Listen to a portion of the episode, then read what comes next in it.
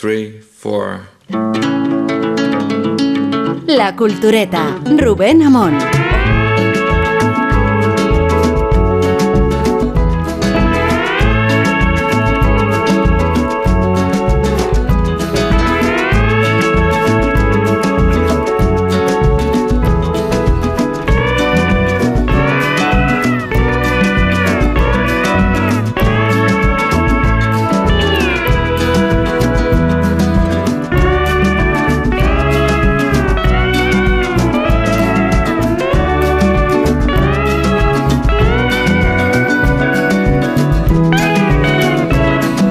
Estamos en directo ni podríamos estarlo, porque en ese caso creo que estaríamos transgrediendo una normativa que impide hacer programas de radio dentro de un bioparc como el que nos aloja a estas horas, y entiendo además que nuestra incolumidad podría correr peligro, porque en un bioparc lo que hay es animales, algunos mansos, otros bravos y casi todos ellos o todos ellos salvajes. Y estamos aquí en diferido, pero en buena compañía por los espectadores que se han venido al Bioparc de Valencia a escuchar el programa en directo, y porque tengo a mi derecha a Rosa del Monte y a mi izquierda a Sergio el Molino. Y en estas condiciones es muy fácil trabajar, ¿verdad? Bueno, ni siquiera es trabajar esto, ¿no? Claro. Bueno, sí, no lo digas muy alto, no vayan a... No pagar. No vayan a no pagar, ¿no? A darse cuenta. ¿Qué tal estáis? Muy bien. Pues hemos visto muchos animales, vamos, los vemos todos los días, pero... aquí, ordenados, aquí quieres decir. Aquí, no, aquí están de desordenados. Aquí de cuatro patas, no, pero es decir que normalmente vemos muchos animales, pero esa es, pero que sigue impresionando, como cuando eres niño y vas por la primera vez a un zoo, ya no se llaman zoos, hay que decirlo, como las guarderías, que no se puede llamar guarderías, ¿no? Y ves además por asociación, sí. Guardería, zoo. Sí, entonces ves, o sea, ya los flamencos te parecen maravillosos, claro, pero empiezas a ver cocodrilos, leones, elefantes, jirafas. Leopardos. La jirafa es el animal más extraordinario. Sí, sí. Por raro, por extraño, o sea, eso, ¿por qué existen las jirafas? Hay una cosa impresionante, que es que están en un mismo plano visual, puedes ver a las jirafas, los antílopes y los leones detrás, que parece que están relamiéndose sobre unos promontorios que no pueden llegar a las presas, pero parece que están mirando. Hay barreras naturales que no vemos, o sea, está todo, claro, eso es maravilloso. Y además ves el gorila muy cerca al otro lado, que parece que va a saltar a por ti, pero en realidad no puede, o sea, o eso dicen, que no puede. Y luego el hipopótamo en el agua, porque lo ves desde arriba y luego lo ves desde abajo. Entonces te dices, sí, todo ese ayer que hay por ahí es porque está cagando. Sí. Los problemas que os origina el sistema de cañerías y circuitos del propio bioparque. Decías relamiéndose, yo creo que quienes deben de estar salivando es Guillermo Altares, porque de elegir un lugar en el mundo, yo creo que Willy elegiría un lugar delante de los elefantes africanos. ¿Qué tal, Guillermo? Hola, ¿qué tal? Sí, la verdad. Y vi elefantes una vez en África cuando fui al Serengeti, y es de las visiones que es una cosa impresionante, cómo va la manada compacta defendiendo a los elefantes pequeños. Son unos animales extremadamente inteligentes que seguramente tengan conciencia de la muerte, que como se contaba esta mañana se comunican a través de vibraciones. Pero los zoos tienen muchísima historia. Sabéis que en el Palacio de los Papas de Aviñón había un zoo que entonces se llamaban Menagerie. Menagerie, porque sí, los zoos siempre han estado muy relacionados con el poder. Me he acordado por la famosa historia de la jirafa del Papa, que trajeron una jirafa de África y recorrió todo Francia, y son animales, o sea, tener animales siempre están asociados, el símbolo del león, Ricardo Corazón de León, siempre están asociados al poder, y de ahí los zoos. Claro. Y yo, aparte es que las Menagerie eran una colección real a finales del siglo XVIII, luego se convirtieron en menagerie públicas, y los zoos son los herederos de las menagerie públicas. Y aparte del Bioparc, recomendaría otro zoo al que pueda ir, que es el Zoo de Madrid. Es un zoo que está muy bien. El zoo que tú conocerás, Rubén, el Zoo del Jardín de las Plantas de París, que es un zoo antiguo, es un zoo del siglo XIX, precioso, que hay otro muy bonito en Amberes, como veis, siempre con la ciudad. Está al lado de la Gare de Lyon, ¿no? Y no, está al lado de la Gare d'Austerlitz. Está cerca de la Gare d'Austerlitz. Y es un zoo precioso dedicado a animales en vías de desaparición. Hay mucho de debate sobre si tienen que existir o no los zoos. Y es verdad que los animales vienen encerrados, pero hay, digamos, la carga genética de muchos animales que están en zoos y que se van intercambiando de un zoo a otro permite garantizar la supervivencia de especies. Mira, hablando de carga genética, saludo primero. Carga genética. No por carga genética. A Isabel Vázquez. ¿Qué tal, Isabel? ¿Cómo estás? Y ahora sigo.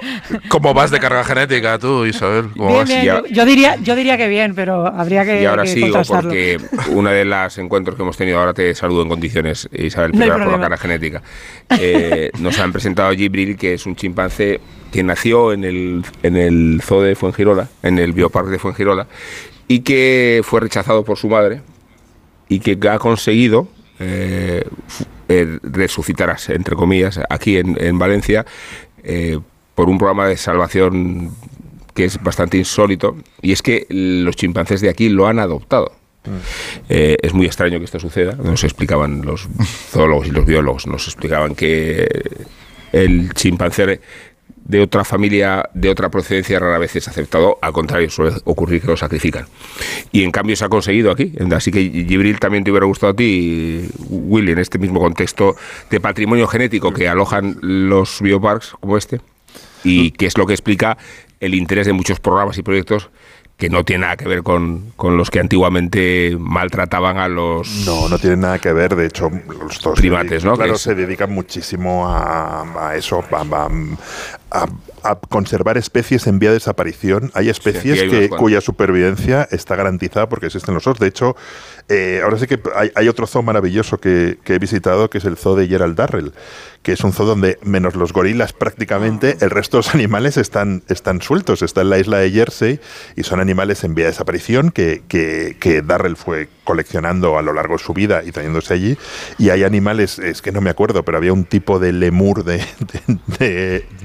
había un tipo de lemur que prácticamente solo sobrevivía allí y se lo intercambian con otros dos. Otra cosa son los debates, por ejemplo, con los primates hay un debate cada vez más intenso sobre unos animales tan inteligentes, no sé qué, si pueden ser guardados en cautividad, pero los gorilas de montaña estamos seguros de que van a sobrevivir porque hay gorilas de montaña en zoos.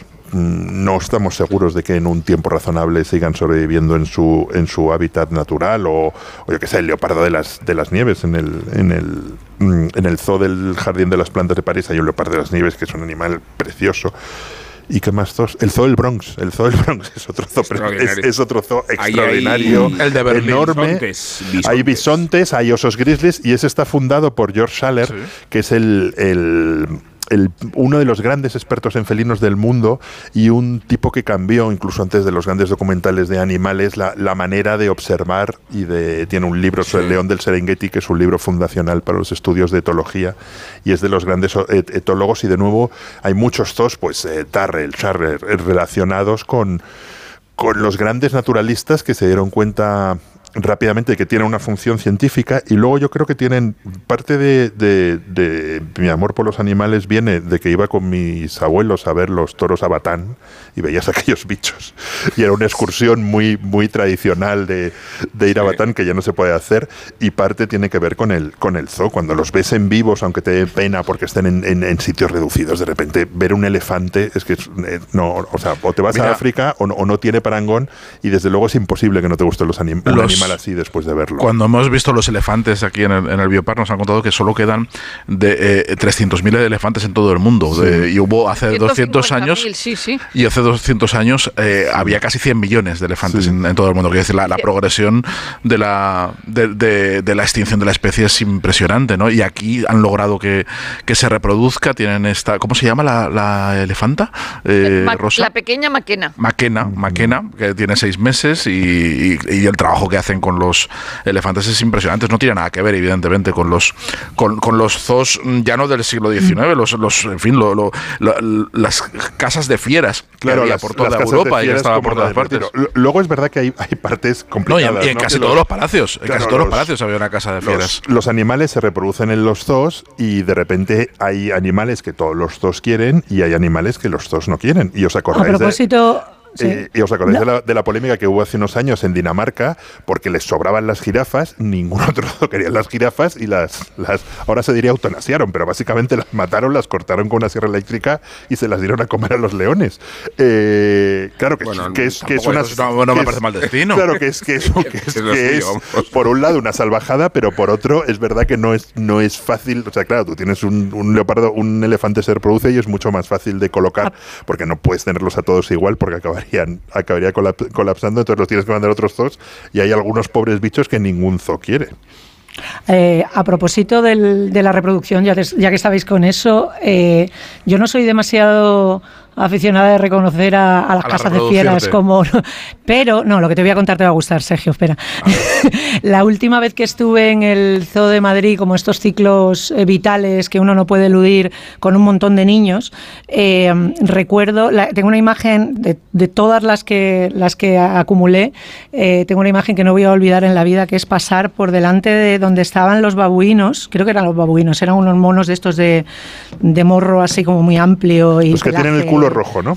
Esos. Y a propósito de culo rojo, estaba en ese momento un babuino macho empotrando directamente a una babuina hembra de manera furiosa contra un cristal, al tiempo que pasábamos un montón de niños delante del cristal. Y aquello fue, pues esas cosas que la vida te pone delante. Claro, no, te pone delante el no poder, porque además los gritos de un babuino copulando, no podéis imaginar lo que es. No, son mandriles, creo. ¿No? Isabel. Ahora miro, creo que los del culo rojo son mandriles. Isabel, pero antiguamente, ¿te acuerdas del programa que hicimos sobre el sexo en la Edad Media? Donde en el ensayo que glosábamos, decían que una de las formas de aproximarse la gente al sexo en la Edad Media, en una época en la que no había representaciones pictóricas de ningún tipo, era ver a los animales, evidentemente. O sea, la gente se enteraba de cómo funcionaba el coito viendo animales. Pues o sea, que fue una experiencia muy medieval para los niños. No, totalmente. Y además es que no lo puedes eludir. O sea, tú tienes que pero es que no solo no puedes eludirlo, tienes que llevarlos y aprovechar y darles una lección. Claro, dice, ¿veis eso? Dice, pues así. Dice, eso en las buenas circunstancias. Si no, así está bien hecho, eso es.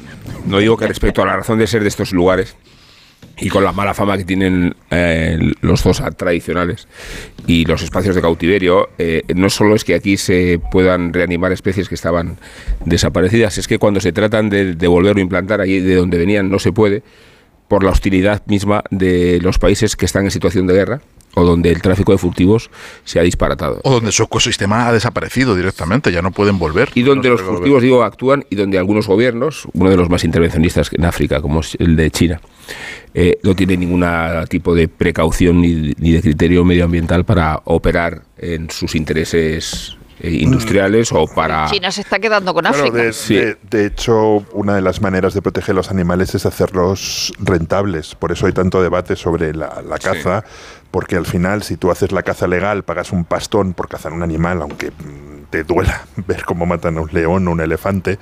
En el fondo, si tú quieres evitar el furtivismo, haz que la gente que vive allí pueda enriquecerse o pueda ganarse la vida con los animales, y eso a veces pasa por la caza, porque si no, lo que dices, los países en guerra, de hecho, por ejemplo, en Mozambique, en la guerra civil, desaparecieron todos los animales, ahora volvieron, y la convivencia, lo que es curioso, es interesante, porque la convivencia entre los animales salvajes y los humanos, según va avanzando, se va haciendo más difícil. Antes no había conflictos con los chimpancés. El otro día leí un reportaje, creo que era en Uganda, donde había un conflicto enorme por los chimpancés, porque claro, van entrando...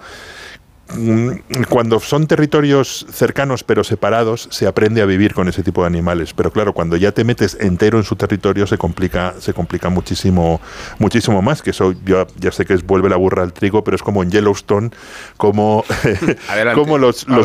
los viejos vaqueros de Yellowstone se relacionan con los osos y cómo ven al ganado para evitar que los osos se metan en su territorio, como los turistas japoneses de repente se acercan a hacerse una foto que casi le hacen así como collejitas al oso, ¿no? Entonces, bueno, en España ocurre con los lobos. Las zonas donde tradicionalmente ha habido muchísimos lobos, los ganaderos están muy preparados y saben tratar con animales salvajes en su territorio. Y en las zonas donde no ha habido es mucho más complicado, que ahora ha habido una polémica enorme en Italia porque un oso ha matado a un tío haciendo, estaba corriendo por el campo en los Alpes y le atacó un oso, ¿no? Entonces había un gran debate sobre, bueno, sobre matarlo o no. Sobre matarlo o no, y matar a todos los osos de esa zona, porque sí, son osos importados desde Eslovenia que se establecieron, se han reproducido y de repente entran en contacto con los humanos. Y claro, están los que decían, bueno, nosotros estamos en territorio del oso, no podemos matar a un oso por hacer el oso, y los que decían, claro, pero ¿por qué tenemos que tener osos que nos coman en una región llena de turistas? Y ahí lo que ha ocurrido es que se ha olvidado esa vieja relación de qué hay que hacer en la naturaleza para que no te ocurran ese tipo, hacer ruido. Bueno, en Japón llevan campanillas, por ejemplo, cuando van en territorios de osos. Hay uno de estos vídeos que circula por internet e ignoro cuál es el origen y ni siquiera el emplazamiento, pero es una guiri, lo que parece como una visita a un parque natural, algún tipo de safari, que se acerca a acariciar un elefante. Claro, el elefante de repente le pega un trompazo que probablemente la mató, pero claro, ¿cómo se puede permitir eso? ¿O cómo uno se atreve a ver un elefante y acercarse a acariciarlo? Para que podamos disfrutarlo en Twitter. Reírnos de ellos en Twitter, claro. No, que de eso vive Internet. El otro día vimos en la prensa como en un municipio asturiano habían dejado delante del ayuntamiento dos cabezas. ¡Sí, qué maravilla! Dos cabezas de lobos, que era una cosa que recordaba el Padrino. Tengo que decir que es uno de los mejores momentos de radio de las últimas semanas, porque el comentario editorial de Rosa del Monte ante ese hecho fue... El padrino. Pero es que es lo que estaba hablando Willy de los osos, es decir, que los lobos no es que estén matando personas, pero están matando al ganado, es decir, y se ponen a proteger a los lobos de una manera de tipo... típica de Disney, ¿no? Es decir, sí, un disparate lo que está pasando. Bueno, es un debate muchísimo más complejo, porque realmente luego sí que... Y luego sí que hay unas políticas de compensación que luego se pueden debatir y se pueden cuestionar hasta qué punto y cuánto se le paga a los ganaderos y en qué tiempo y en qué forma, porque a veces ya no es tanto el dinero que se les paga por el ganado muerto, sino el tiempo que pasan en pagárselo. Igual estas administraciones demostrar que ha sido un lobo meses, demostrar que ha sido un lobo, quiero decir, o sea, y no un perro salvaje. Creo que el problema y los conflictos que plantea son mucho más serios y no son fáciles de resolver, me parece a mí que es una convivencia en fin, que entran en conflicto muchísimos elementos y es verdad que todos sienten que pierden un poco No, perdonad, es que estaba intentando decir que completamente de acuerdo con lo que dice Sergio, pero que le había dejado votando la opción a Rosa para que, porque no hemos tenido ocasión en el programa de hablar de lo bueno que es el documental de Bárbara Rey a propósito del miedo a los elefantes y que se habla mogollón de animales en cautividad y de lo peligroso que es la proximidad y el terror que puede tener una persona a la hora de lidiar con elefantes, con animales entrenados. Y pensaba que Rosa iba a entrarme al capote, pero como no lo ha hecho, que ha sido la primera... Es un documental muy bueno. Muy bueno, sí. Bueno, tengo entre mis manos un ejemplar que escribió Sánchez Ferlosio, que podría haberse titulado en un principio Un zoo para Demetria, pero que en realidad no terminó de cuajar como tal, y a iniciativa de Penguin Random House lo que se hizo fue recuperar o recoger varios textos del columnista escritor. Y autor de pecios, más que de pecios. Qué bonita palabra. Es bonita la palabra pecio. Y se titula De algunos animales, y entre estos animales, pues Sánchez Ferlosio evoca la historia de un espectáculo que puede observarse cotidianamente delante de la jaula de los monos. Dice, ahí en virtud de su semejanza con el hombre, ni siquiera es precisa la mediación de un nombre propio para operar la mistificación. Risas desencajadas, chillos de mujeres, celebran la agitada actuación de los bufones, que antropomórficamente interpretados aparecen como una especie de humanidad degenerada y caricaturesca. Jamás darán un solo paso en la experiencia y en el conocimiento de la naturaleza quienes se entregan a tan sádica e indigna hilaridad. Los monos, y en especial manera el benigno chimpancé, recuérdese cómo se le viste y se le hace sentarse a comer en torno a una mesa, son blanco favorito de todas las afrentas, y no hay que pensar que semejante preferencia se deba únicamente a que se preste a ello más que ningún otro animal, sino que a mi entender concurre con otro motivo más profundo, el de que por su semejanza con el hombre sea también el que de modo más urgente reclama el exorcismo. Es el extraño próximo, si se me admite la expresión, el testimonio fronterizo estratégicamente situado en el lugar preciso en el que la naturaleza puede volverse menos inquietante y agresiva, pues poco hay que temer mientras el otro pueda presentarse como definitiva e indiscutiblemente el otro. Lo malo es que comience a revelarse no tan otro, o dicho inversamente, que lo uno, perdón por la jerga, se descubra más otro de lo que pensaba, menos uno de cuando se desearía furiosamente ser. Pues vuelvo a repetirlo, el miedo a la naturaleza se funda sobre todo en el conocimiento de la humanidad que de rechazo podría provocar.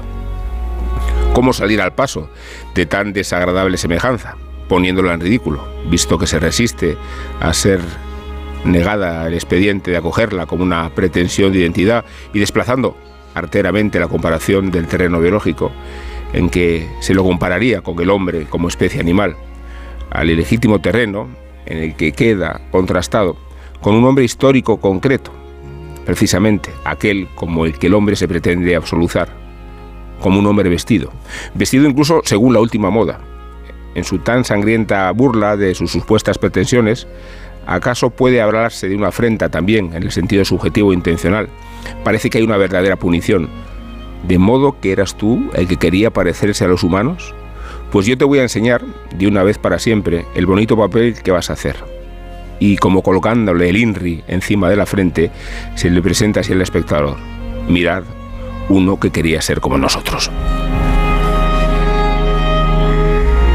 Es que vamos a hablar de animales, de la cercanía, del miedo que nos producen, de las similitudes que conservamos, no os digo ya con los primates, y no os digo ya con la conclusión y con la alegoría de este relato de Sánchez Ferlosio, y venís abastecidos de lecturas abundantes. Rosa, ¿qué tienes aquí tú que has traído? No, tengo La jirafa de los Medici, que es un libro de Marina Belozerskaya, donde cuenta...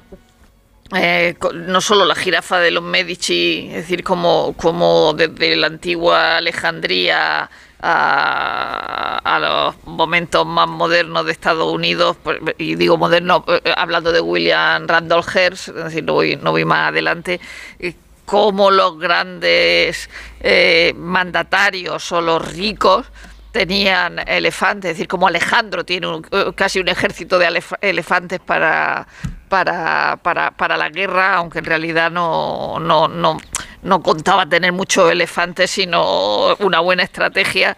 Y entonces es un libro muy divertido sobre animales y gente que manda y quiere tener animales. Es decir, recientemente Pablo Escobar también tenía un zoológico. Es decir, que hay gente rica y sobre todo delincuentes a los que les gusta mucho tener animales. Incluso disecados. Claro. ¿No? Sí, sí. Pero ya los disecados ya es otra cosa, ¿no? Pero, sí, entiendo, pero yo creo que Rodríguez Menéndez también tenía, ¿no? Animales. Una especie tenía también, sí, ¿no? Sí. Pero Pablo Escobar ha repoblado de... Pero se llamaba la finca, la Hacienda Nápoles, ¿no? Se llamaba el donde estaba el zoo de Pablo Escobar, que se puede visitar. Pero la leoparda, porque se le han escapado los hipopótamos, se han aclimatado al río Magdalena y de repente en un sitio donde no tiene que haber hipopótamos, tiene una población gigante de hipopótamos con ataques, o sea, es una salvajada y no saben qué hacer con ellos. Al final yo creo que se los cargarán, porque es una especie invasora, pero no, es una especie muy invasora de toneladas de invasión. Claro, es un bicho muy grande. Es muy parecido al Hearst Castle que está en California, que era el Xanadu de la película de Ciudadano Kane, que hoy es del estado de California y se puede visitar, y es un zoológico, una finca enorme donde hay animales de todo el mundo. Él intentó tener, por ejemplo, osos panda, es decir, tenía de todo, y de hecho, y luego se le morían y hacía una especie de retrato de cuántos se habían muerto. Y con iglesias de ronda, artesonados, mudéjares, todo. Pero todo eso. Fíjate, durante diciembre perdimos 11 de nuestros mejores animales: 2 antílopes cobús, 1 antílope sable, 1 antílope kudu, 1 íbice, 2 antílopes sudafricanos. Luego dice que es que no lo supieron salvaguardar de las tormentas. Y los servían luego todos en carpacho. Pero que en 1938 trató de conseguir 2 pandas gigantes que entonces sí que eran unas rarezas, para nosotros son unas rarezas, pero ya estamos acostumbrados a que la reina Sofía se fotografíe con pandas, ¿no? Y el primer panda que llegó a Occidente fue llevado al Museo de Historia Natural de París en 1869 por el misionero Armand David, aunque solo era un ejemplar embalsamado. O sea, que ese fue el primero que llegó, fue embalsamado, pero es verdad que la literatura, independientemente de que es historia, y luego, claro, ahí está Alejandro y los elefantes, y luego la más conocida sucesión de animales es Roma, ¿no? La Venatio, por ejemplo, esa cosa. Quiero decir que dentro de que los animales se soltaran en la arena romana para diversión y para todo ese tipo de cosas, había cosas auténticamente locas como en la Venatio romana, donde ponían zorros con las colas ardiendo, y entonces iban causando el terror entre las cabras, las hienas, los animales domésticos de relleno, y según Marcial, el de los epigramas, que lo contó, dice, al público le encantaba. Y luego cuenta también Plinio cómo se llegaron elefantes al puerto de Puteoli, junto a Nápoles, en el sur de Italia, que es hoy lo que es Puteoli, o sea, el pueblo de Sofía Loren. Cómo llegaron los elefantes, y dice en barcos, evidentemente, en barcos que se habían adaptado, porque al principio había barcos encargados de llevar caballos, o sea, eso siempre lo ha habido, ¿no? Entonces se fueron adaptando para llevar animales así de grandes. Entonces los animales más grandes o más tranquilos viajaban en la cubierta con las patas atadas con soga o cadenas, y Plinio el Viejo cuenta una encantadora anécdota sobre el desembarco de elefantes en el puerto de lo que hoy es Puteoli, y dice que los animales estaban atemorizados por la longitud de la rampa estrecha que había que recorrer desde la embarcación a la costa, de modo que espontáneamente se volvieron de espaldas y la cruzaron marcha atrás como para engañar sobre la distancia que debían transitar. Y luego hay una cosa que también se cuenta, que Pompeyo, en una de estos espectáculos con elefantes, al final los elefantes casi pidieron clemencia, y el público vio que los elefantes, a los que en principio no les interesaban nada, eran casi humanos y tenían una cara como de pedir clemencia, pero bueno, Pompeyo se los cargó. Y luego la otra parte muy divertida es la de Hernán Cortés cuando llega a ver a Moctezuma, y Moctezuma tenía toda clase de animales, y luego también tenía personas a las que probablemente se les trataba mejor que si estuvieran en la calle, pero o sea, jorobados y gente con defectos físicos que estaban en el mismo sitio de los animales, pero que probablemente estaban mejor allí que en la calle, porque habrían sobrevivido. Luego había dichos sueltos, pero quiero decir que en la calle probablemente habrían tenido una... No hay que remontarse hace tanto. Sí, en la Exposición Universal de Chicago, sí, que es 1893, porque tenía que haber sido 1892, aparte de exhibir pueblos y culturas, sí, como si fueran animales, todos humanos, egipcios, pigmeos, compartían con animales la misma relación cultural. Es que había muchísimos todos humanos en Berlín, en París, en Londres, había, pero hasta casi el siglo XX. O sea, te digo la Exposición Universal porque era la forma, sí, de hacer acopio de diferentes procedencias y orígenes y exponerlo todo como si fueran animales. Y no olvidemos una historia de cuento en la piel, que es la del negro de Bañolas, sí, que estuvo expuesto, es un señor disecado hasta finales del siglo XX, hasta el año 97. Se lo llevaron a enterrarlo en no sé sabe dónde. Hombre, ¿cómo va a estar mejor? Ahora está enterrado en una tumba en Tanzania, creo. No recuerdo ahora el país. Lo malenterraron. Ya no quedaba nada, era el pellejo, el pobre. Estaba la cosa ahí. Estaba mejor ahí como los frisos del Partenón en el Museo Británico. Pues hubo países africanos que, porque no se sabía qué país era, que protestaron. Dice, ¿por qué tienen un ciudadano nuestro aquí puesto? Pero no se sabe muy bien, o sea, realmente al final no se supo muy bien de dónde procedía, probablemente de algún sitio de Sudáfrica, pero no. Pero allí era alguien. Allí era alguien, claro que era alguien, era un guerrero. Sí, por eso era un guerrero. Aparte, me ha gustado que empezara Rubén citando a Rafael Sánchez Ferlosio, que es probablemente el escritor contemporáneo que más atención le ha dedicado a los animales, y con ese libro póstumo de algunos animales, que fue un bestiario ilustrado que hicieron con un libro que tenía medio terminar y que fue completando, y que él llevó a un activismo pro animal animalista que le llevó a odiar, a detestar a Walt Disney y a declarar que Walt Disney era el gran corruptor de menores y la mayor catástrofe estética, cultural y moral del siglo XX, que yo creo que estaba en la competencia con muchos otros, sí. Walt Disney, sálvame. Pero Walt Disney, claro, yo, en fin, vamos a elegir mejor los enemigos con Walt Disney, ¿no? Pero es...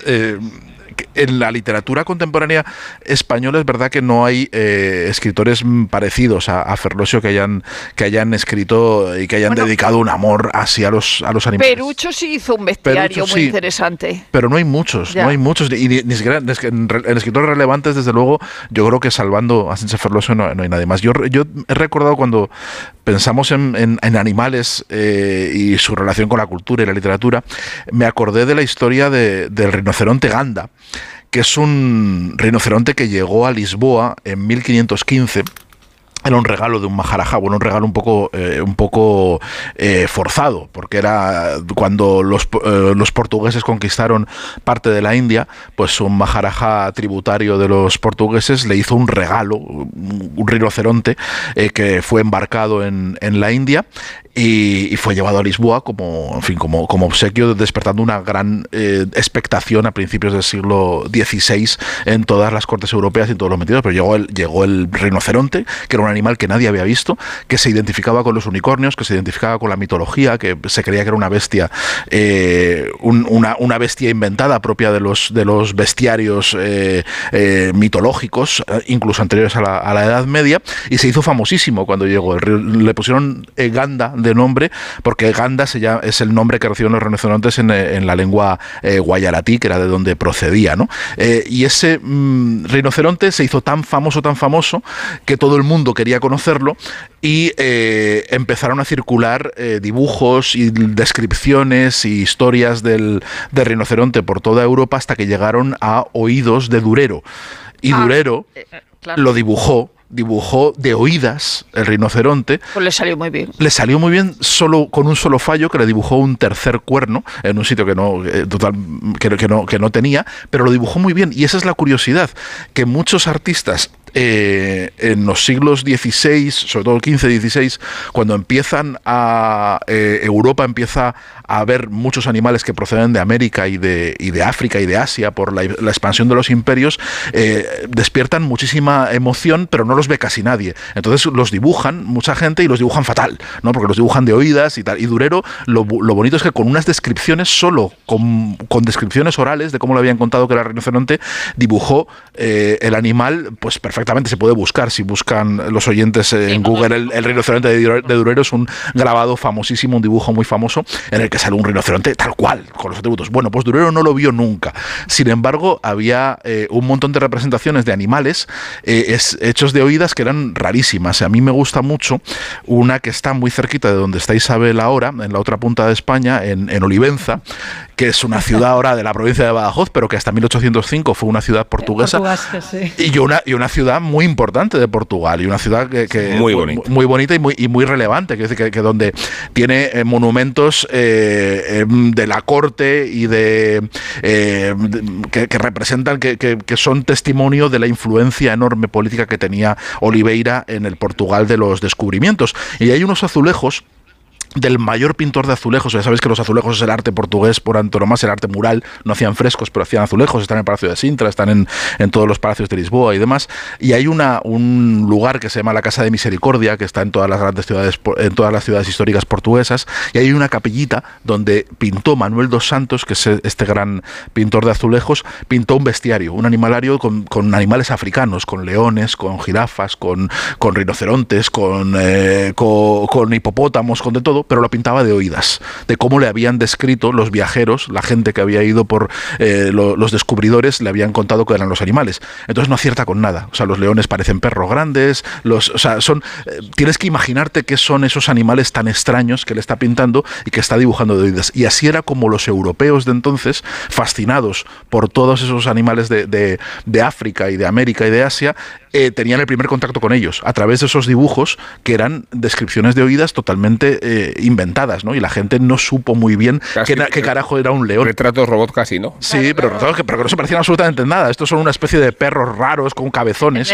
una cosa muy rara. En el bestiario fantástico de Juan Perucho, que te decía que él tenía un bestiario, habla del oso reptil. Y el oso reptil, lo digo por la curiosidad, lo saca de Vida y Hechos de Miguelito Caparrota, que es un libro que se publica en Valencia en 1803.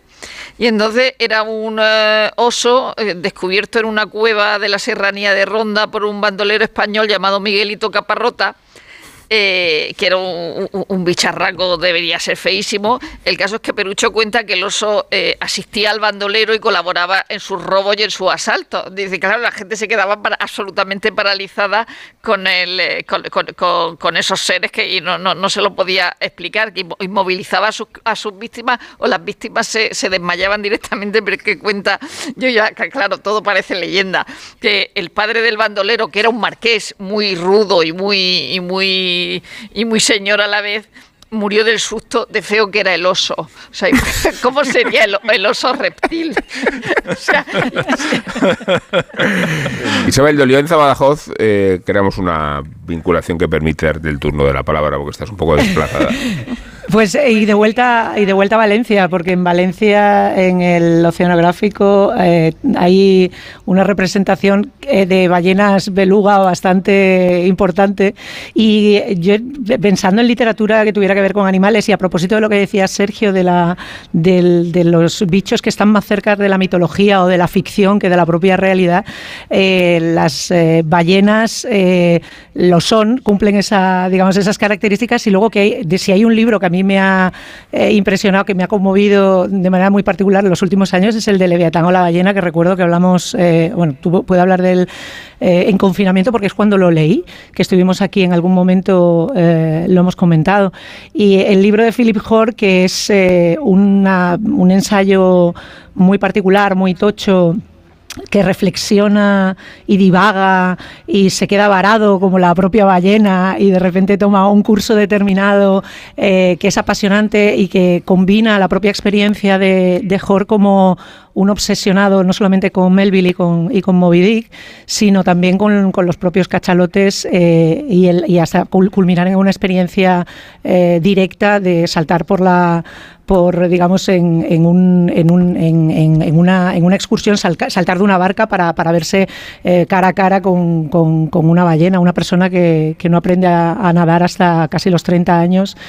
Y es un relato apasionante que transita por la historia de los balleneros vascos que se iban a Terranova a buscar la fuente de aceite que iba a proveer a toda Europa para poder tener luz, y que te cuenta un montón de historias que son absolutamente apasionantes, ¿no? Y esa idea que releía un artículo de Muñoz Molina muy bonito que hizo a propósito del libro, que decía que también lo rescata Hoare, que es la idea de que la ballena es casi un extraterrestre, porque el fondo del mar nos es más desconocido incluso que la superficie de la Luna.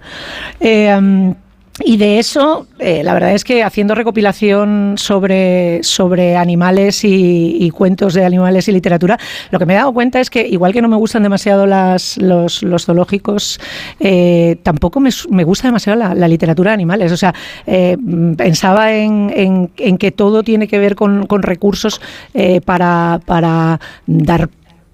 O sea, para poner compañía a algunos personajes. Esto sobre todo tenía que ver con cuando pensaba que íbamos a hablar de pelis y no de libros. Pero luego, a propósito de libros, pensaba... ¿Nadie ha dicho nada de eso?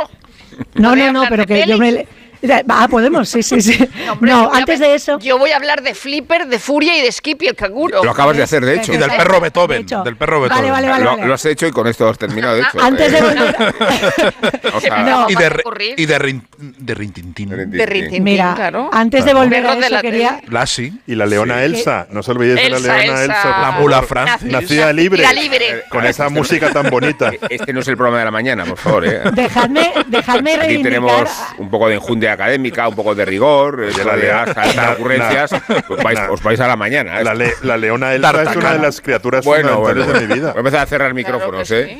No. Y Melanie Griffith y la loca de Tipijedrenque con Roar. Nadie puede poner la música de Nacida Libre. Claro. Bueno, Tiburón sí puede. Y nos ponemos la música de Nacida Libre. Pero Tiburón sí. En líneas generales. Sí, en general. No, el Tiburón de Spielberg. Bueno, Guillermo, a ver, tú tenías unas lecturas un poco más sofisticadas. A ver. Incluso me voy a poner pedante. Venga, que viene con Pastoró. Exactamente. Hay dos tipos de libros de animales. Esto es. Es una de mis lecturas favoritas. Alguien con criterio. La del oso. Por favor. Pero si no lo habéis dejado terminar. No he podido. Pues claro que no. Has abierto una zanja por la que termina Isabel. Has caído, como decía un chaval amigo de mi hijo pequeño, de pequeño decía, arenas movilizas, has caído. No, que has caído las arenas movilizas. No, déjame hablar de flux y de eso. Pero a ver Isabel, que estás en Badajoz, pero hay micrófono, que no hace falta que grites. Oye, pero ¿se dice flux? Yo siempre dice flash. Bueno, pues, a ver, Guillermo, de verdad. Oye, que el perro de Elizabeth Barrett Browning. Efectivamente. Sí. Es un libro maravilloso. Oye, ¿y el perro de Baskerville? También. Sí, por favor, dejamos de montar ocurrencias y vamos un poco al programa. Hay dos tipos de libros de animales. Uno son los que estudian la historia de los animales en relación con los seres humanos y como símbolos, de los cuales el mejor autor, yo creo que es sin duda Pasturó.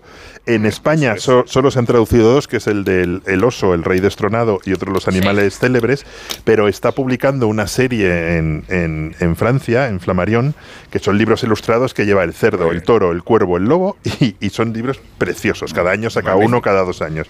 Y luego están los libros de etología que te explican el comportamiento de los animales. Que ahí mi favorito es uno que se llama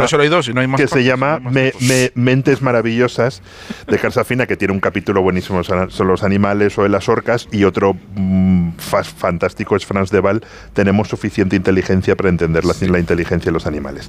Pero yo quería hablar, aunque me ha pisado, el ensayo de los primates más elaborado. De los primates. Sí, es un primatólogo de la Universidad de Emory en Atlanta, y sobre todo Safina y Franz de Waal lo que han cambiado por completo es la percepción de la inteligencia de los animales. O sea, que nosotros no seamos capaces de entender cómo piensa un cachalote o un pulpo, ¿os acordáis de aquel libro y de aquel documental sobre el pulpo? No quiere decir que no sean animales de una inteligencia extraordinaria. Lo que el pulpo me enseñó se llama, ¿no? Horroroso. O sea, no, pero el libro está muy bien. El libro sobre el pulpo es de un tío que se llama Peter Godfrey Smith, y es un libro fabuloso porque es anterior al documental. Pero yo quería hablar de los animales y los romanos, porque es un tema que me encanta. Hay un libro muy bueno de una profesora española, creo que es de la Universidad de Elche, que es un libro estupendo que se llama Animales en Arena,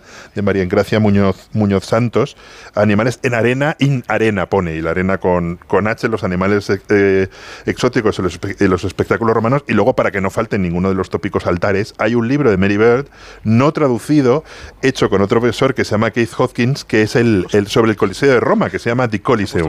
Y es un libro bastante cortito donde te explica las movidas del Coliseo, y por ejemplo te dice que en tiempos de Pompeyo el Grande se mataron 20 elefantes, 600 leones y 410 leopardos en unos juegos, y luego bajo el reinado de Augusto se calcula que se apioló a 35.000 animales. Y lo que explican ellos es que, claro, la lógica de esos juegos en el fondo era demostrar el enorme poder de Roma. Y cogían y traían no sé cuántos cocodrilos del Nilo y se los cargaban. Y claro, era la manera simbólica de decir dominamos el mundo, dominamos Egipto.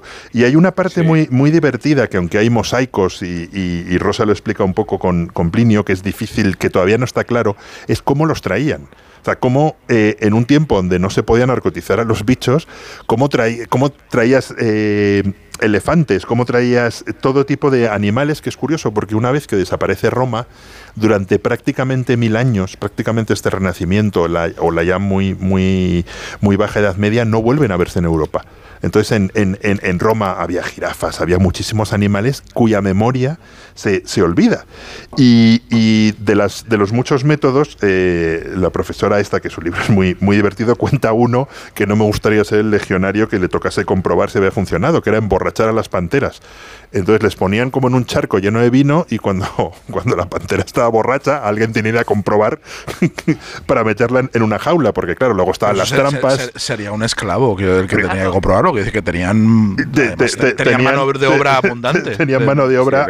Si se comía un esclavo, pues echaban otro. Pero que realmente si hay algo que demuestra cómo el dominio de la naturaleza y el dominio sobre los animales es un símbolo de poder, es la antigua Roma.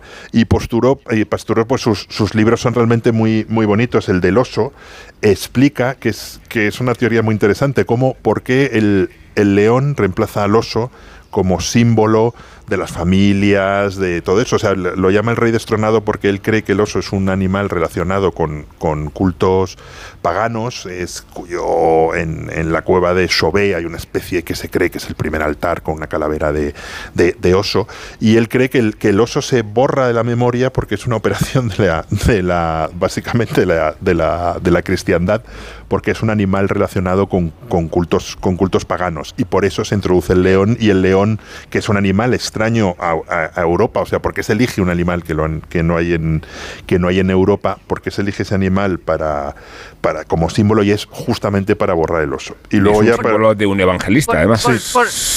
Por hacer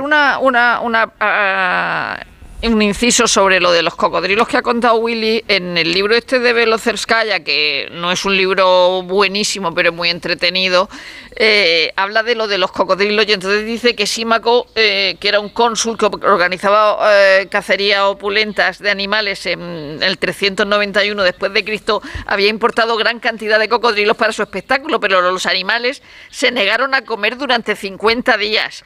Entonces ya se le estaba ofreciendo un alimento inapropiado, anhelaban la libertad.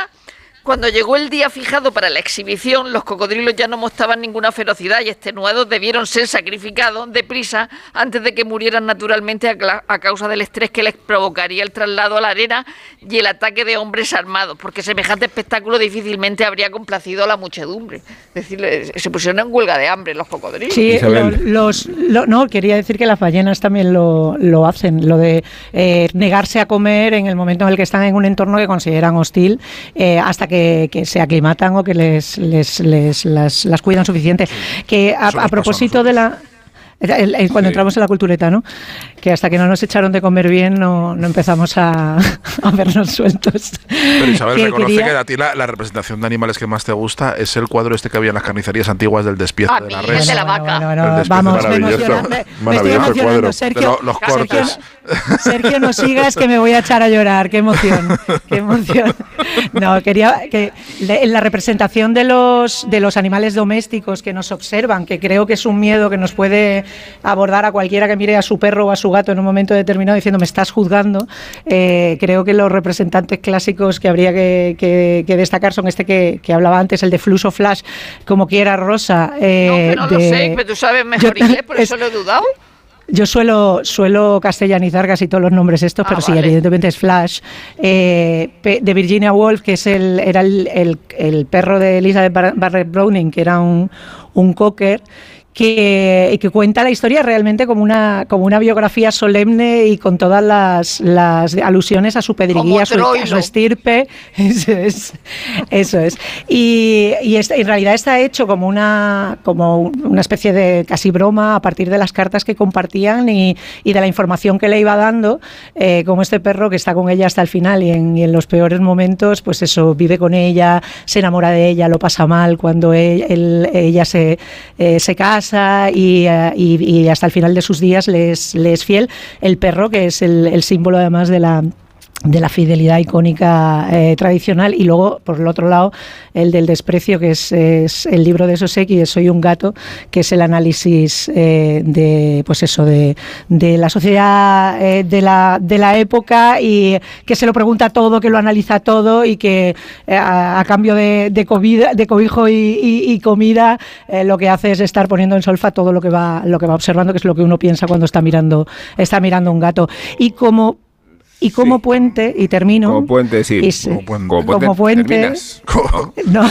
El puente no es una terminación, el puente es pasar a otra cosa. El único puente que ha terminado es la ínsula, que no volvió a... Qué cabrones. Como puente hacia lo que quería yo hablar, que era el tema de las pelis, me acordaba de Cuyo. ¿No os acordáis de Cuyo? Ah, sí. Que es una novela magnífica. ¿Cuyo o Cujo? No se decía Cujo. Yo creo que es Cujo. Cuyo, ¿no? Stephen King, sí. Yo digo Cujo. Es un perro chungo. Yo digo Cuyo. Es un perro chungo, ¿no? Pues sí. Es un perro chunguísimo, un San Bernardo... es una novela que Stephen King además escribió borracho y que, según cuenta él, luego ya se recuperó. Pero el San Bernardo que le pica un murciélago y que nos aterrorizó durante los años 80 a partir de la... Sí. A generaciones. La adaptación, y he vuelto a ver la adaptación, que es a lo que venía, y me ha parecido una muy buena película. Es una película que he despreciado durante un montón de años y el libro, que es fantástico, como casi todo lo que escribe este señor. Pero la película no la había visto desde que era pequeña y no da tanto miedo, es una película casi de arty, y está francamente bien. Es que ya no da miedo nada. A ver, las referencias de cine y animales son ingentes, pero no las vamos a tratar hoy. Vale, porque tenemos otros asuntos que sacar adelante, hay otras secciones, por ejemplo, esta reivindicación que hace Nacho y Bernón de Meryl Streep, que ha sido premiada también en por Princesa Asturias de... la categoría de... Bueno. Sí, ¿de qué? ¿De humanidades? Ya no sé de qué es. Ya no lo sé. Yo creo que lo echan en un bombo y dicen, el de tal, ¿no? Porque le podían dar cualquier otro. A cualquier otro. Bueno, a ver qué piensa Nacho y Bernón al respecto. No precipitemos.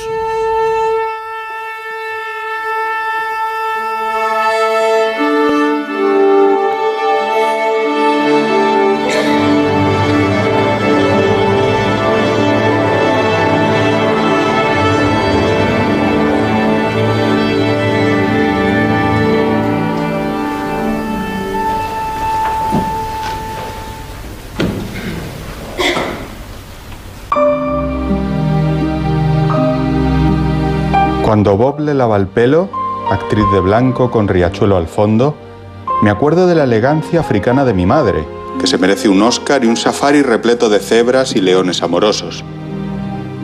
Cuando hace frío en la cartelera, frío de verdad, me asomo a ese agosto magistral que le regaló John Wells y se me pasa.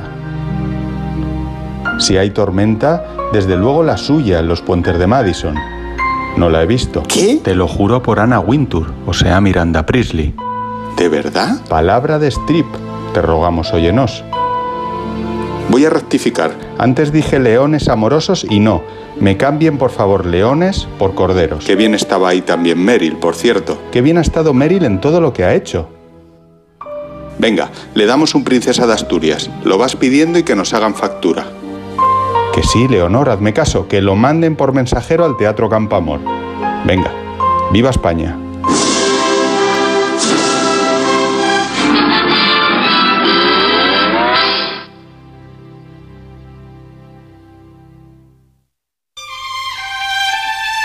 No me quiero casar por culpa de Kramer contra Kramer. Lo que quiero en realidad es volver todo el rato a esa boda en la que bailamos felices hasta el amanecer. Qué jóvenes éramos. ¿Te acuerdas? Mamma mía. Mujeres libres es lo que quiero yo. Mujeres o mujercitas que se empoderan y se convierten en la dama de hierro, que hacen lo que les sale del Oscar, que son, como fue ella, Florence Foster Jenkins. No la he visto. Cuando reviso la duda echo de menos a Philip Seymour Hoffman, pero después me imagino a Meryl en Oviedo en unos meses comiendo pastel de cabracho y nada, se me pasa.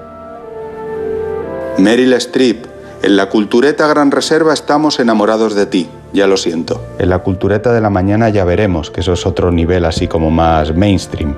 Nos flipaste hasta en esos Ángeles de América que te cascaste con Al Pacino. Ojo, cuidado. Te seguimos muy de cerca y te aplaudimos de lejos. ¡Viva tú! ¡Vivan los archivos del Pentágono! ¡Viva Spielberg, Tom Hanks y lo que te dé la gana, hombre!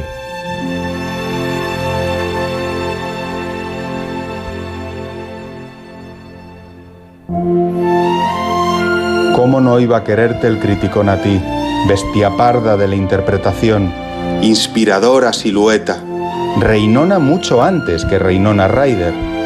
Pionera del blanco y negro en aquel Manhattan del 79 con Woody Allen, Diane Keaton y otras tantas personalidades de la ciencia ficción. Dios, Meryl, gracias. Tengo que colgar.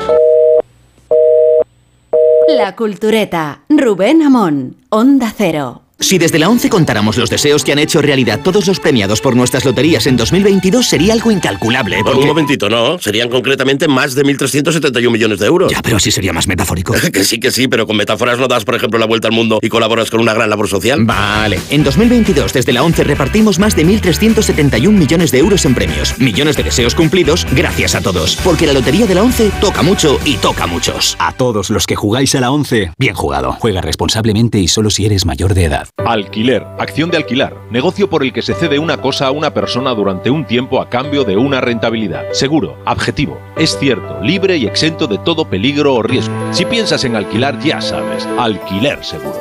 Llama ahora al 910-775-775. Alquiler seguro, protección a propietarios. En Onda Cero, La Cultureta. Se dice que los clásicos siempre vuelven, afortunadamente. Desde hoy podemos disfrutar de la vuelta de un clásico del cine negro en un apasionante thriller policiaco, el detective Philip Marlowe. Y el argumento promete. Nuestro detective es contratado por una rica heredera, hija de una conocida estrella de cine, para que se encuentre a su amante desaparecido. Marlowe acepta el caso sin sospechar que se va a adentrar en una trama mucho más compleja y peligrosa. Ya lo habéis, todo un homenaje al cine negro, interpretado por Liam Neeson, Diane Kruger y Jessica Lange. Marlowe se estrena hoy, pero solo en los cines.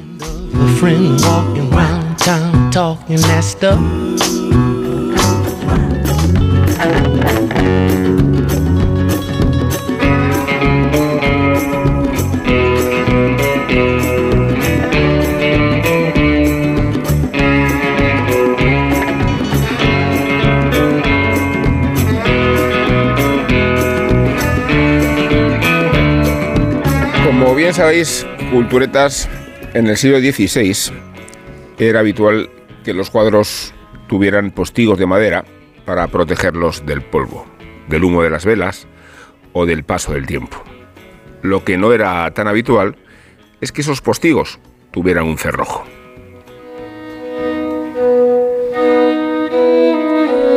Así lo ordenó Margarita de Austria cuando el matrimonio Arnolfini, obra de Jan van Eyck, descansaba en las paredes del Alcázar de Madrid.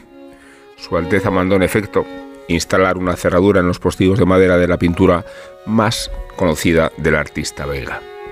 Después, el cuadro pasó por varios propietarios, algunos más legítimos que otros. Se salvó de un incendio, desapareció durante años y volvió a aparecer para terminar donde está ahora, en la National Gallery de Londres.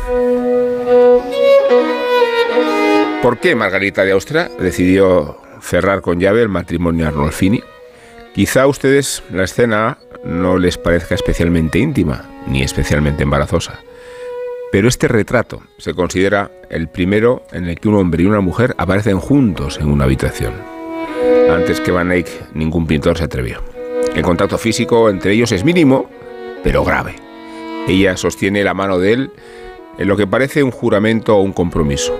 Y por muchos siglos que hayan pasado, nadie ha averiguado con certeza cuál fue la naturaleza de esa escena ni quiénes fueron los retratados. El ensayo del médico Jean-Philippe Postel, recientemente publicado en la editorial Acantilado, se propone un recorrido por las hipótesis más o menos delirantes que el matrimonio Arnolfini ha suscitado durante todos estos años. Y quizá el problema sea ese: el paso del tiempo. Pero de la observación minuciosa de la obra, de la mirada quirúrgica de Postel, médico de profesión, se pueden extraer conclusiones básicas. De los ropajes, los muebles y la estancia se deduce que los retratados tenían dinero. Por el famoso espejo circular del fondo del cuadro, sabemos que hay 4 personas en la habitación. Y el gesto que mantienen los dos frente a la cama nos dice que mantenían algún tipo de relación. Hasta aquí lo que se sabe. Y de ahora adelante, el misterio. El ensayo viene precedido por un relato de las desventuras y las incógnitas del cuadro. Los Arnolfini eran una familia de comerciantes italianos ricos que recaló en Bélgica en el siglo XV. Desde el XIX, la teoría más aceptada es que los retratados que no se miran y apenas se tocan son Giovanni di Arrigo Arnolfini y Giovanna Cenami, en presencia de varios testigos, entre ellos el propio Van Eyck. También se ha especulado con la posibilidad de un autorretrato del pintor y su primera esposa, pero ella ya había fallecido para cuando Van Eyck pintó la obra. Unos versos de Ovidio pintados en el marco y quizá el cerrojo instalado por Margarita de Austria apuntan a que el retrato esconde algo más. No economices el prometer que al fin no arruina a nadie y todo el mundo puede ser rico en promesas, se lee en la madera. ¿Era el señor Arnolfini un cornudo? ¿Se trata de una boda clandestina con la novia ya embarazada? ¿Se esconde en esas manos algún tipo de juramento? La hipótesis en las que nos sumerge Jean-Philippe Postel es la de que el matrimonio Arnolfini en realidad representa la escena de un encuentro con el más allá.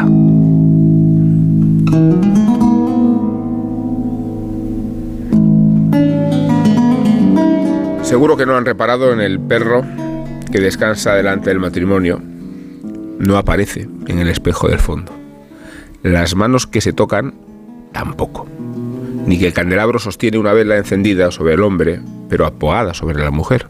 O que las escenas de la pasión de Cristo que decoran el espejo circular se dividen entre la vida, en el lado de él, y la muerte, en el lado de ella. Todos estos son los detalles desconcertantes de los que Postel se sirve para explicar una de las hipótesis más apasionantes del matrimonio Arnolfini. Ella es la primera mujer de Jan Van Eyck, muerta en el parto, que se le aparece al pintor cuando va a tener un hijo con su segunda esposa. El color lívido de ella y el jubón negro de él consolidarían el carácter sobrenatural del cuadro. Desafortunadamente no podemos saber si el del jubón negro es Van Eyck porque nadie sabe qué rostro tuvo el pintor. Se conocen muchos detalles de su biografía, pero no su aspecto físico, que pudo haber quedado escondido en alguno de los protagonistas anónimos de sus cuadros. Sí es seguro que Jan Van Eyck fue uno de los revolucionarios de la pintura al óleo y que el manejo del disolvente le permitió reproducir detalles y sombras como ningún otro pintor pudo hacer hasta años después. Aún así, el belga afirmaba sus cuadros con una inscripción: Als ich kann, es decir, lo mejor que puedo. Esa es la única certeza que queda sobre el matrimonio Arnolfini. Si el cuadro es un sueño, una aparición o una pesadilla, lo dejaremos al gusto del espectador, del oyente o de Sergio el Molino, que tiene el libro entre sus manos bastante bien picoteado. Sí, porque me ha apasionado. Es una lectura que en cuanto la coges no puedes parar, porque es un libro, es un librito muy breve, un ensayo fascinante que hace equilibrios todo el rato por la línea finísima que separa la erudición de la magufería. A veces parece que estamos ante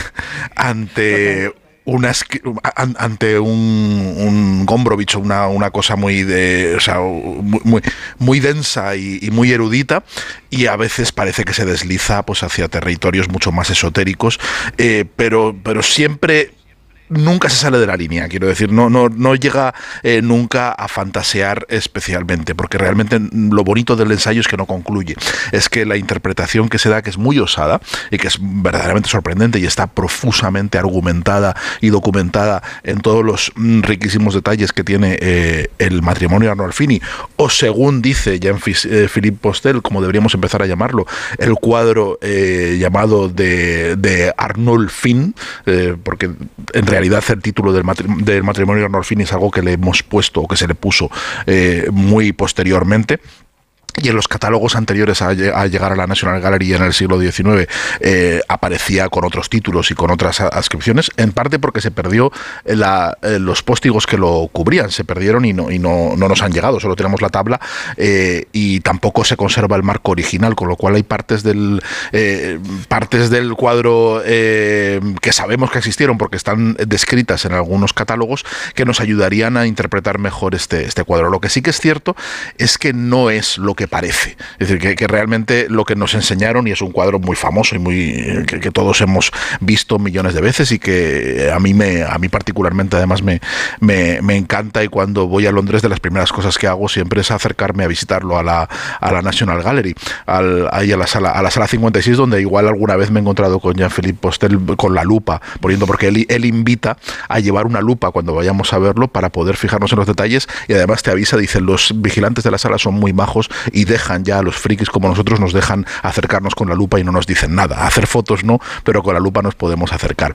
Entonces lo que plantea está basado en un estudio, en una dedicación de toda una vida. Este hombre se ha pasado la vida contemplando y pensando en el cuadro y leyendo y documentándose, y la verdad que si no es cierto, está muy bien traído, todo lo que cuenta está muy bien traído. A mí desde luego me resulta muy convincente, sobre todo porque al final pues dice, pero en el fondo no sabemos nada, en el fondo nunca descubriremos, o es muy difícil que tengamos elementos para descubrir qué carajo significa este cuadro, que es muy raro, porque entonces no se hacían retratos, los cónyuges, no hay retratos de bodas, no había una tradición de hacer estos retratos de familias privadas, dice, y la obra de Van Eyck incluso tampoco, es raro incluso dentro de la propia obra del pintor, porque él pintó muchas vírgenes y muchas escenas religiosas y muchas escenas clásicas de la pintura de entonces sobre la tabla de madera. Él es uno de los primeros pintores al óleo, pero no hay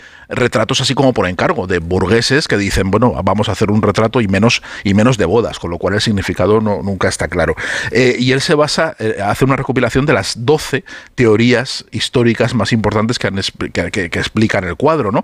Y algunas de ellas tienen que ver con una interpretación jocosa, ¿no? Él dice que probablemente muchos, antes de ser colgado en la National Gallery, la gente que lo vio en el cuadro un simple chiste. Realmente simplemente estaban poniendo a un cornudo porque hablaban de un tal Arnolfo, y Arnolfo es el patrón de los cornudos. Arnolfo es en la Europa de los siglos XVI y XVII, o del siglo XV, que es cuando se pinta este cuadro, cuando se hablaba de un Arnolfo se hablaba de un cornudo, y parece que el hecho de que la mujer esté embarazada es evidente que está casándose con una mujer que ha tenido un hijo que no es suyo, y eso a la gente del siglo XV le daba mucha risa, le parecía una cosa divertidísima, pero claro, él se plantea y dice, ¿se va a esforzar tantísimo en hacer una obra tan magistral, tan detallada, Van Eyck, solo para contarnos un chiste? Solo para que nos riamos y digo, ¡mira un cornudo! La verdad que parece algo muy pobre para una obra tan mayúscula del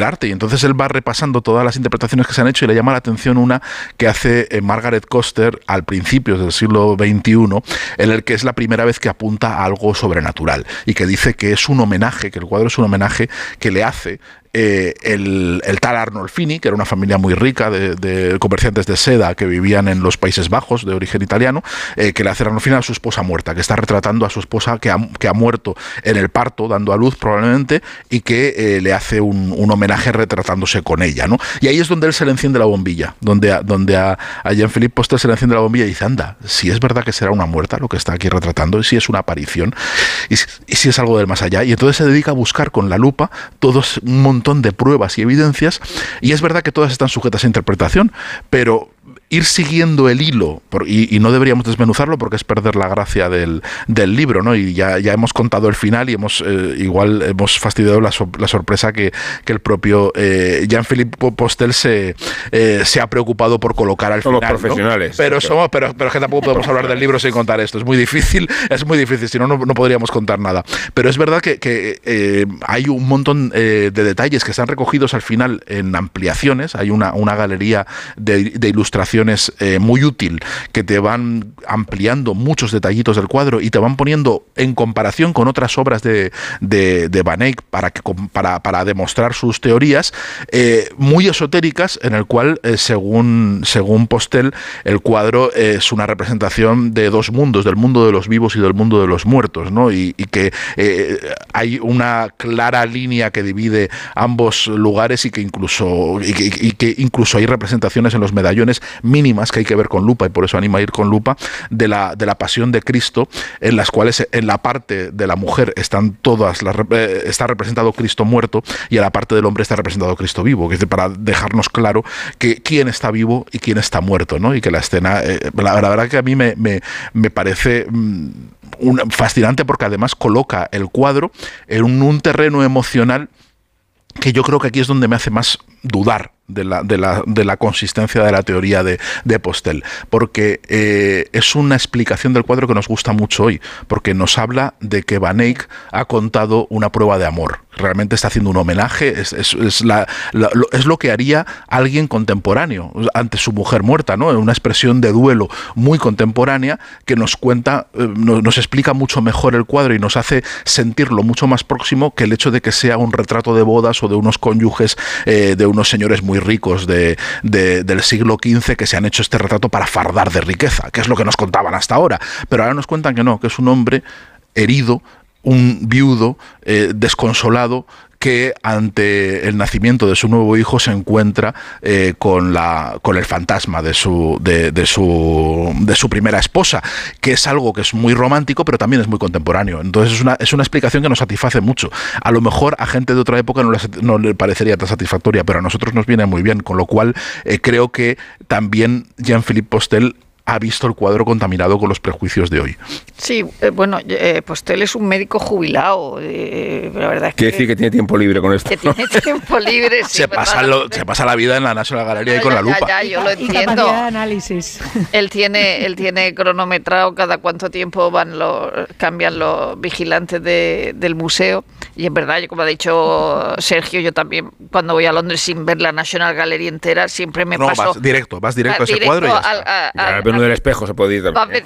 No, también, pero que se va a los Arnolfini, a la Venus del espejo y al dibujo ese de Leonardo que está detrás de una pared para que no se estropee, ¿no? Y haces con los Arnolfini lo que hacen todos los paletos, te pones en un lado, te pones en otro, porque se ven cosas distintas dependiendo de la perspectiva. Como el matrimonio Arnolfini es uno de los cuadros, de las pinturas más interpretadas de la historia, junto con la Gioconda y las Meninas, por poner tres y no alargarme más, se han escrito muchos libros sobre el simbolismo. Es decir, todos sabemos que esa señora no estaba embarazada, que eso era habitual para señalar la fertilidad, que el verde también es la fertilidad, que el perro es la fidelidad. Es decir, que todas esas cosas ya las sabíamos, ¿no? Porque lo habían contado en muchos libros. Pero estas 156 páginas, porque es cortito para una cosa tan importante. Y con tantos datos, ¿eh?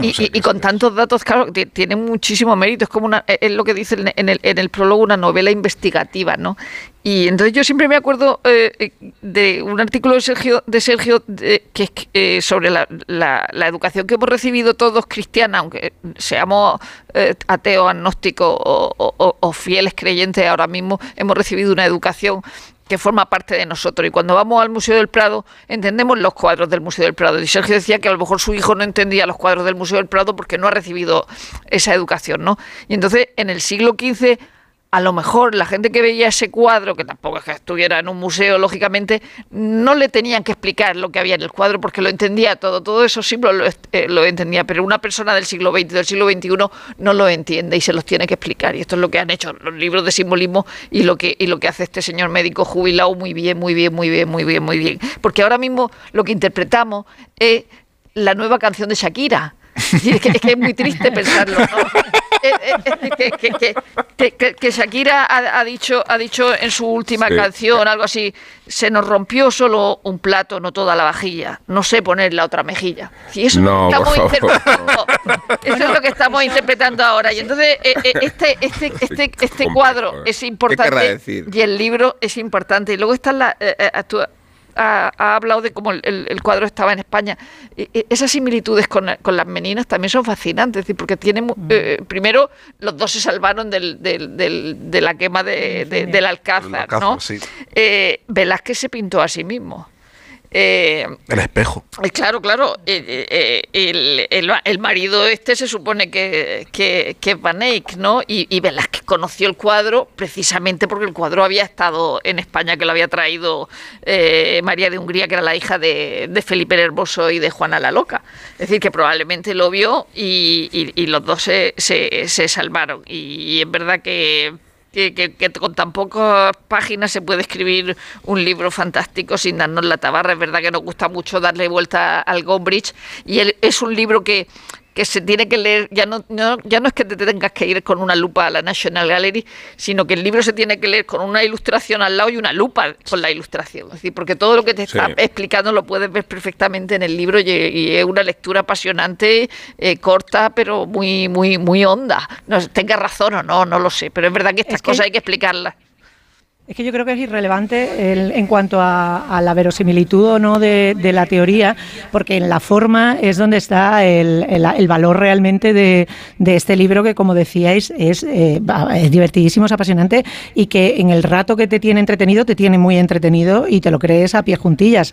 Cierto es, como decía Sergio antes, que hay un momento en el que tuerces el morro, pero te dejas llevar. O sea, da exactamente igual. La cantidad de interpretaciones que se han hecho a lo largo de la historia del cuadro permiten que esta última, solamente por lo divertido que es y por lo bien argumentado que está, resulte la última hasta que llegue la siguiente. Esto de los códigos que se interpretan en según qué época también tienen que ver con lo que nos llega y lo que nos vamos quedando, y cada uno tiene su propio análisis, porque la certeza de que está o no embarazada el personaje, si el exceso de ropa es para ocultar un embarazo o es para una demostración de poderío, porque son esos nuevos ricos de las brujas decadente que quieren plantarse frente a la ausencia de aristocracia, presentarse como potentados y como gente que maneja, levantarse la falda si es para enseñar que tiene zapatos caros o que tiene ropa azul, que es una ropa regia. Todos esos elementos te plantean lo que serán las pasadas interpretaciones y también las futuras, y evidentemente en cada momento vamos adquiriendo las claves que nos interesan y las que queremos incorporar. Otra de las, o sea, este cuadro es apasionante, lo mires por donde lo mires. También, incluso ahora apuntabas tú, Rosa, el tránsito de la pérdida y como tantas obras de arte que aparecen y desaparecen de manera misteriosa a partir de los diferentes robos y los diferentes desastres, porque se supone que lo compra a Diego de Guevara, que era como un conseguidor de la Casa de Austria, directamente a la familia Arnolfini. Se supone que tiene relación con ellos, si es que realmente estaba en su poder en el momento en el que desaparecen, y le regala a la regente de Países Bajos, a Margarita de Austria, el cuadro, y es a partir de ahí, como llega después a la Casa Real a España, y se salva del incendio que decías, a duras penas, o sea, por los pelos, y termina en el Palacio Real y desaparece. Pero antes se ha salvado de la iconoclastia efectivamente religiosa, que destruyó un montón de obras de arte consideradas impías cuando la revolución. Es un grado muy profano en la era cristiana. Claro, tenemos que remontarnos a los frescos romanos. O sea, se ha salvado muchas destrucciones, y se salva luego porque se le pierde la pista en España, porque se supone que forma parte del botín que se lleva José Bonaparte. Sí, sí, que un inglés lo trinca en la batalla de Vitoria. A ver, Guillermo, decías. No, que eso es muy bonito del cuadro. A mí, me pasa un poco que es, de repente, este cuadro convertido en el sexto sentido de la pintura flamenca, se me hace un poco raro. Es una delicia de ver. Creo que la interpretación está muy forzada, pero lo que es bonito son cosas que para mí rodean el libro, que es el cómo es capaz de esculpir y de sacar tantísimos detalles de ahí, y cómo estudia cada detalle y el profundo simbolismo. Imaginaros que hace eso con un cuadro del Bosco, o sea, un libro como el de Simon Sebag Montefiori, pero sería una delicia de leer.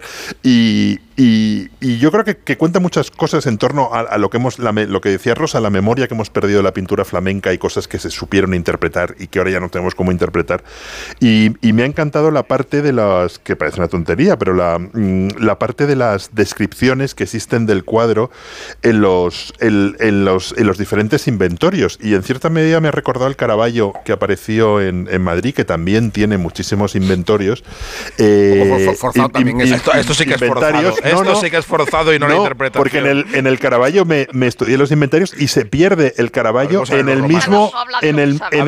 A ver cómo salen los romanos después de esto. Se perdió el Caravaggio en el mismo momento que este cuadro, que no deja de ser una casualidad porque es un momento. O sea, los franceses van cogiendo obras por toda España, crean un museo que estuvo en Cibeles, y luego aquello se saquea y se pierde muchísimos cuadros en aquella época. No es ninguna casualidad que esos dos cuadros que estuvieron en los mismos lugares, estuvieron en el mismo Alcázar, fueron saqueados en el mismo momento, aparezcan en dos lugares tan diferentes del mundo, ¿no? A mí por eso me parece es especialmente interesante, ¿no? Uno se quedó en Madrid después de dar vueltas de Italia, España, estar en diferentes lugares, y este aparece en Londres sin que sepamos muy bien por qué aparece en Londres. Porque se lo llevó un soldado inglés en la batalla. No, además, es una de las hipótesis, no están 100% seguros de que sea así.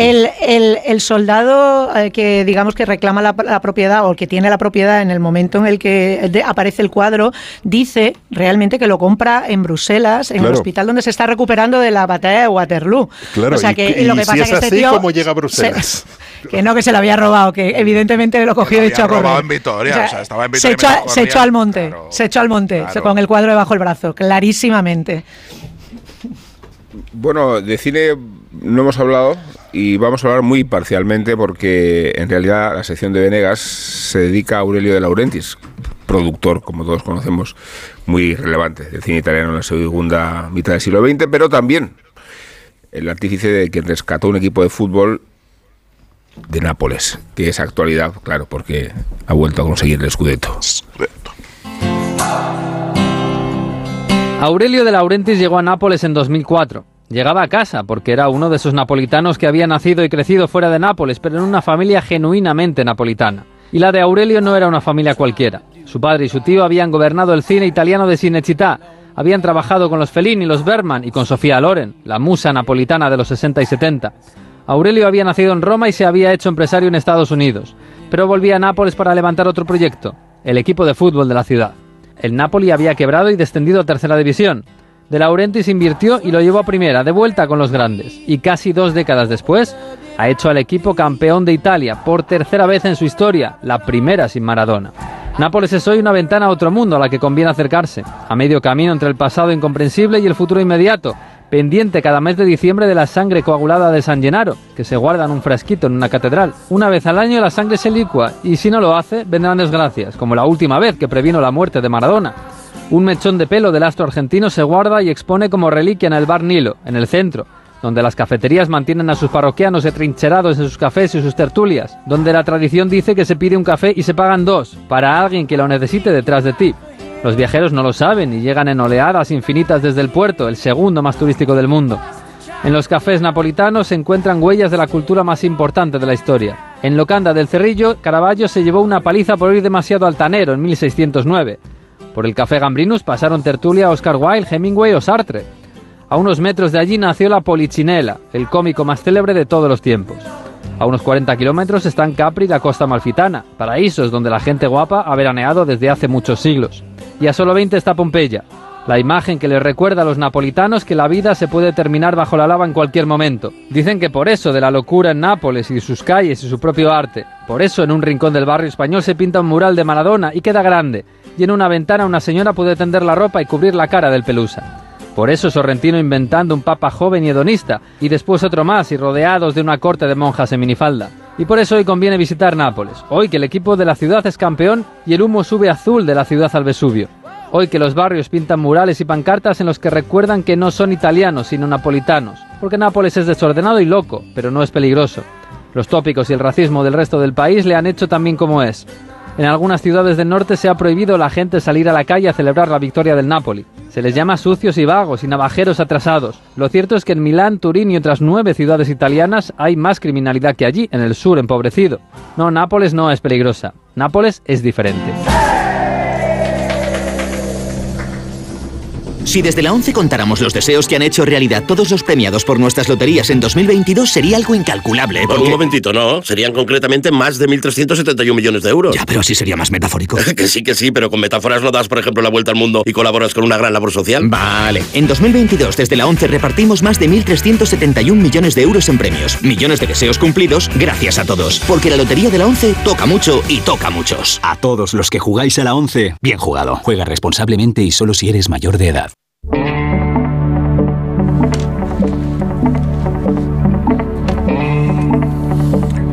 Napolitano Escurati, ¿verdad? Que ha venido a España. Sí. A que Sergio del Molino le presente su libro. en el Instituto Italiano de Cultura, sí. Ha venido solo exclusivamente a eso, de hecho. O sea, no ha venido otra cosa. Mussolini, ¿qué podemos decir, Sergio? En un minuto y medio, ¿qué puedo decir de Escurati y de Mussolini? De Mussolini, que ha escrito 3 libros. Ya va por el tercero y va por el cuarto. Muy gordo. Cada vez menos gordo, se va cansando. El primero era muy gordo, el segundo era solo gordo y este es gordillo. Ya va poco a poco. Y al siguiente, tendillo, sí. Pues el siguiente me ha dicho que va a ser más tendido que el Valencia. Tendido, jugador del Valencia. A ver, esta broma la ha pillado el 3,6% de la audiencia. Y aquí la presente sí porque Tendido jugó aquí. ¿Te acuerdas? Sí. Pues nada, pues Escurati, un personaje excepcional con una historia querido, excepcional, ¿no? Muy querido no tanto, en según qué partes de Italia, no te creas. En el Instituto Italiano de Cultura, dependiente del gobierno italiano, le querían a medias. Sí, porque sus opiniones sobre Meloni no son bien recibidas dentro del gobierno. Pero ya le ha dado tiempo a Meloni a cambiar toda la administración. Pero sí que le ha dado tiempo ya a declarar a personas non grata dentro de ella, ¿no? Entonces, y Escurati está en ellas. ¿Pero va a salvar las centrales nucleares? Sí. Y eso lo dices ilusionada. Lo digo ilusionada, sí. Hay que ver cómo están, ¿eh? He visto jirafas en mejor estado. Que, bueno, vamos a tener que despedir aquí el programa. JF se puede hacerlo. Y vosotros que estáis fuera de aquí no vais a disfrutar, lo siento, Isabel y Guillermo, de... el programa que se nos ofrece aquí, en medio de la naturaleza. Lo que darías por estar aquí, Guillermo, en concreto. Un arroz.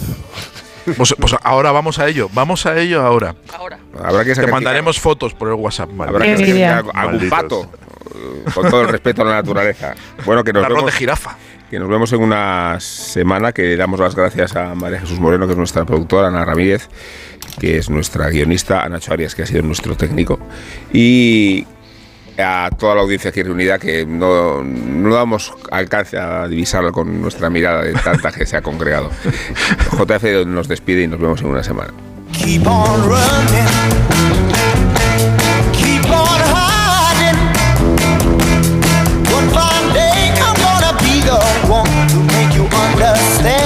Esta es la voz que se gastaba Steve Winwood cuando todavía era un adolescente que no alcanzaba la mayoría de edad, pero hoy este genial multiinstrumentista cumple 75 años. Fue un auténtico niño prodigio que debutó a los 8 años en directo, dominando ya teclado, guitarra y batería, y eso solo fue el comienzo.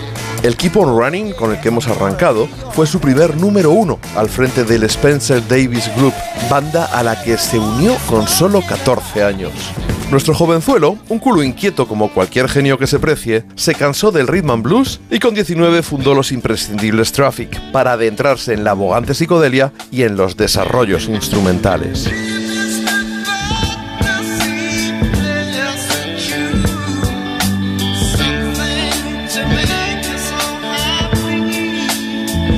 Pero no tardó en fundar con Eric Clapton el supergrupo Blind Faith, prácticamente una extensión de los Cream de mano lenta.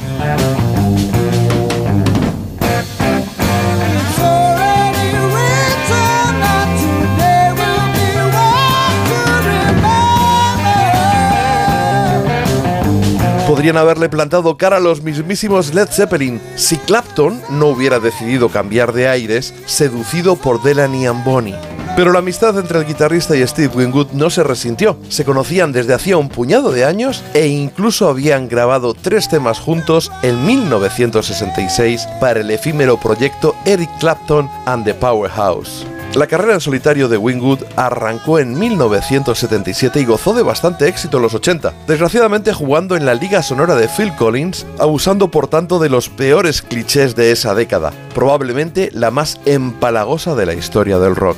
Pese a algún número 1, no es tan conocido para el gran público, porque a diferencia de Clapton, dilapidó su prestigio, aunque afortunadamente su carrera ha estado plagada de interesantes colaboraciones. Empezando por Hendrix a finales de los 60, en una de las canciones más populares del guitarrista zurdo. Podríamos destacar también su papel en la imprescindible ópera rock de los Who, Tommy. Pero para sus seguidores fueron un auténtico bálsamo sus reencuentros continuos con el también ex-Traffic Jim Capaldi. Necesitaría una cultureta completa para simplemente leer la lista de sus colaboraciones con grandes de la talla de B.B. King, Joe Cocker, Howlin' Wolf, Lou Reed, George Harrison, David Gilmour, Paul Weller. Pero como no os quiero aburrir, os dejo con esa primera colaboración con Clapton, haciendo el Crossroads y contando con Jack Bruce al bajo, un claro anticipo de lo que podría acabar siendo Cream.